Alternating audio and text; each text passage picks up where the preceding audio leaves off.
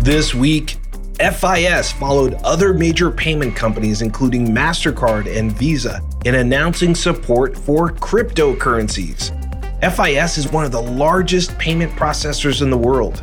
So when it revealed a solution that enables banks to offer their customers the ability to buy, sell, and hold Bitcoin via their regular bank accounts, well, it was a big deal.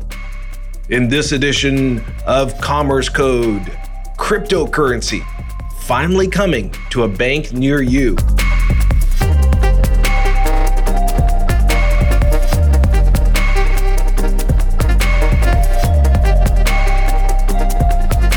I'm Silvio Tavares here in San Francisco on May seventh. This is Commerce Code, brought to you by D C A, the Digital Commerce Alliance. It's great to be with you. Bitcoin. We've been talking about it for like forever. It's been over a decade, and depending on the day or week, the volatile cryptocurrency is either really up or really down. But for all the hype about Bitcoin, it never really made it mainstream as a way for the average consumer to make everyday purchases. That is until this year. D C A member company MasterCard announced in February that it would allow alternative cryptocurrencies to be used on its network before the end of twenty twenty-one. About one month after MasterCard's announcement, its arch-rival Visa announced it would follow MasterCard's lead and also allow cryptocurrencies on its network. And this week, D C A member company F I S announced that it too would support cryptocurrencies. Their press release states, and I quote, "Currently, consumers and corporations must establish new accounts, often with unregulated entities, and go outside of their traditional banking relationships to acquire Bitcoin. Our new solution taps into the advanced functionality of the F I S Digital One Mobile solution to allow banks to provide Bitcoin services via seamless, easy-to-use digital experience," end quote. F I S is here today on the show with us. We speak with the general manager of F I S Loyalty Solutions about the future of cryptocurrencies, what will happen next with alternative currencies, and how Bitcoin may soon be coming to a bank near you. Good morning, Mladen. How are you? Hey, good morning. I'm doing great. Thank you for inviting me today. It's great to have you back on the show. And, you know, there's a lot going on right now in digital commerce. And specifically, there is a lot of press about cryptocurrencies. For example, Coinbase, one of the largest cryptocurrency exchanges, recently went public. But the fact is, cryptocurrencies are not really widely used by consumers for everyday purchases. Why is that? Because we've heard so much about it, but you know, consumers still really aren't using cryptocurrencies for everyday purchases. As I think about the evolution of the of the banking digital space, I always think about the critical mass and what it means to the consumer. So I actually recently read the survey that said twenty-one point two million Americans actually today hold some form of cryptocurrency, which is fourteen percent of the U S population. And maybe we can say, hey, that's relatively low, but there is a projection that that number is going to double just this year.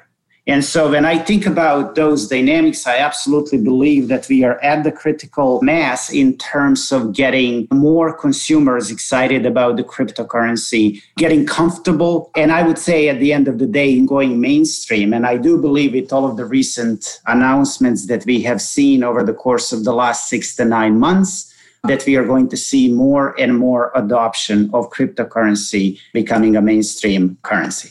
Really interesting. And your point about we're hitting this sort of critical mass is well taken. And, you know, many of the big payment networks believe that. Visa and MasterCard have announced that they're going to allow cryptocurrencies on their networks. Cryptocurrencies are one type of alternative currency. And it's an area which is really changing dramatically right now. As you think about the evolution of alternative currencies over the next few years, how do you think it's going to impact mobile banking and loyalty programs? Because of course, F I S is one of the largest providers of mobile banking capabilities to banks.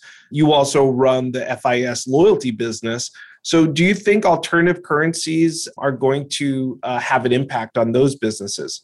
I certainly do. We are at the inflection point. And, you know, fintech as a sector has never been more dynamic.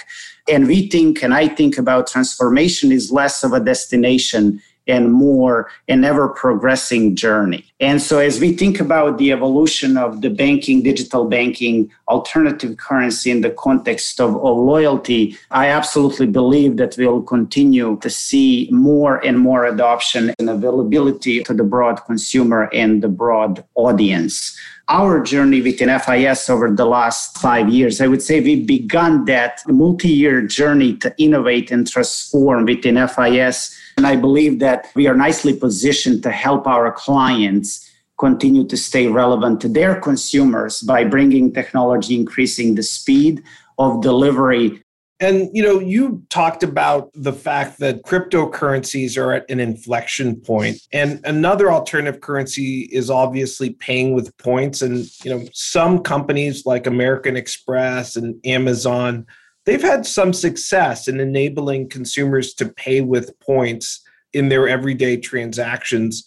Do you think that paying with points is also going to hit critical mass and will become mainstream, you know, maybe this year or, or next year? I absolutely do. And as you probably know, I have been a huge proponent of this strategy and this approach for some time now. And I continue to be very bullish on the outlook for this type of engagement for, you know, a number of reasons. As I think about consumer needs and demands, it's all about bringing that experience both on the earn and the burn side closer to the real time, giving that ability to pay with points, to introduce loyalty currency, if you will, as another payment tender into a transaction has a lot of appeal to the consumer. And I do believe that we'll continue to see evolution of that concept in coming years. And maybe the final thought on this topic is that to me, as I think about the product evolution, product design, the real objective is to build solutions that are truly benefiting everybody who is engaged or involved in that ecosystem. And if you think about Pay with Points, it's one of those solutions that is truly benefiting all parties that are in that ecosystem, the merchant, the retailer that is seeing incrementality in their sales volume and transactions as a result of the increased buying power from the consumer. You see the financial institution or maybe even more broadly program sponsors, right, that are benefiting by giving consumers access to that type of engagement. And I would argue most importantly, consumers are seeing the benefit. And Mladen, you know, when it comes to international trade and cross-border purchases, including cross-border e-commerce purchases, the most commonly used currency is still the U S dollar. When we think about alternative currencies and specifically paying with points, do you think there's going to be sort of one big pay with points currency that most consumers and most merchants want to transact in, sort of like the dollar? Or will there be many different pay with points currencies in the future? I think that the answer varies a little bit, whether we are talking about the U S specifically, or I would say, you know, across the globe. And the reason that I say that with a little bit of hesitation is because of the experiences that we have seen over the course of the last couple of decades in this country related to coalition type of programs, and then compare that to the success, I would say, an adoption of coalition type of programs in Europe, for example, in neighboring Canada, for example, right? And then observing how some of those same concepts didn't really take off in the U S. Now, as we think about the alternative currency and your correlation to the U S dollar, I see in a short term, I see a tremendous value in the infrastructure built that facilitates this type of experience, right? Where additional participants, both merchants and point banks, as well as the program sponsors, basically take advantage of the rails that we built as the industry and the infrastructure, more than I do of forming one unique, ubiquitous currency that is used across different countries. That's what I see in a short term. Now, to your point, I do believe that potentially we might see one currency that might be consistent across the board, across different regions of the world. But I personally don't see that as something that's going to emerge as a trend over the, I would say, short to mid-term. Thanks, Mladen. And, you know, one last question, because, of course, no conversation around digital commerce is complete without raising the topic of mobile. Mobile commerce, mobile phones have dramatically changed digital commerce, particularly during COVID nineteen. They've impacted everything from mobile banking to mobile offers. And F I S actually has a really great offering in this space called Digital One Mobile. How does this platform work? And also related to our conversation about alternative currencies, does it actually offer alternative currencies within that Digital One Mobile platform? Digital One digital banking platform offers a customer-centric banking experience for customers, for business clients and bankers. And it's providing consistency across digital and mobile self-service and bank-assisted channels.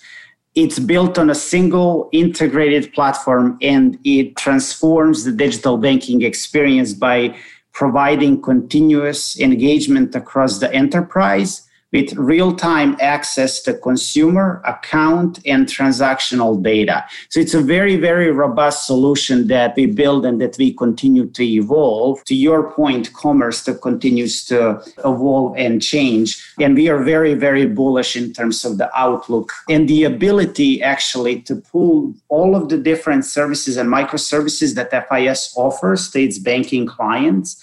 Now, to your point about enabling alternative currency, that is absolutely Absolutely, something that we are very heavily focused on. It is not available today, but I can also tell you at the same time that there are plans to make it available for or functioning for the alternative currency in a very, very near future. And to me, that speaks about our outlook and I would say our bullishness on this currency going mainstream and becoming something that consumers are engaged on a daily basis as they live their lives. Thank you, Mladen. Really appreciate you sharing your insights. I forgot to ask you, how is it in Florida today? Is it a sunny day in, in Florida today? It is a sunny day in Florida, and we are back to low nineties. So summer is approaching and humidity is increasing. Right. And I heard that the governor has said he's removing all COVID nineteen restrictions. So it's going to be soon back to normal in, in Florida. Uh, I can tell you that was a big news in our state, and there's lots of buzz and discussions about that news still ongoing. Yes. Well, thanks for being on the show, Mladen. As always, it's a pleasure to have you. Thank you, Sylvia. That's Mladen Vladić, the general manager of F I S Loyalty Solutions. Coming right up, some closing thoughts on the future of alternative currencies.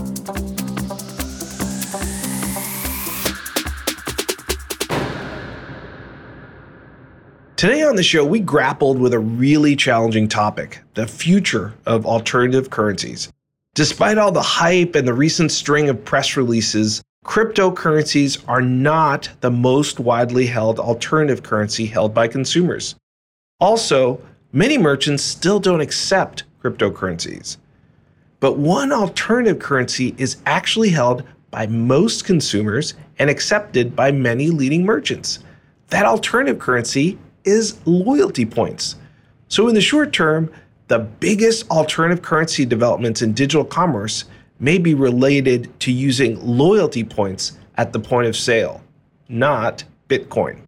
If you want to learn more about the latest trends in alternative currencies and digital commerce, check out our website, w w w dot dig com all dot org.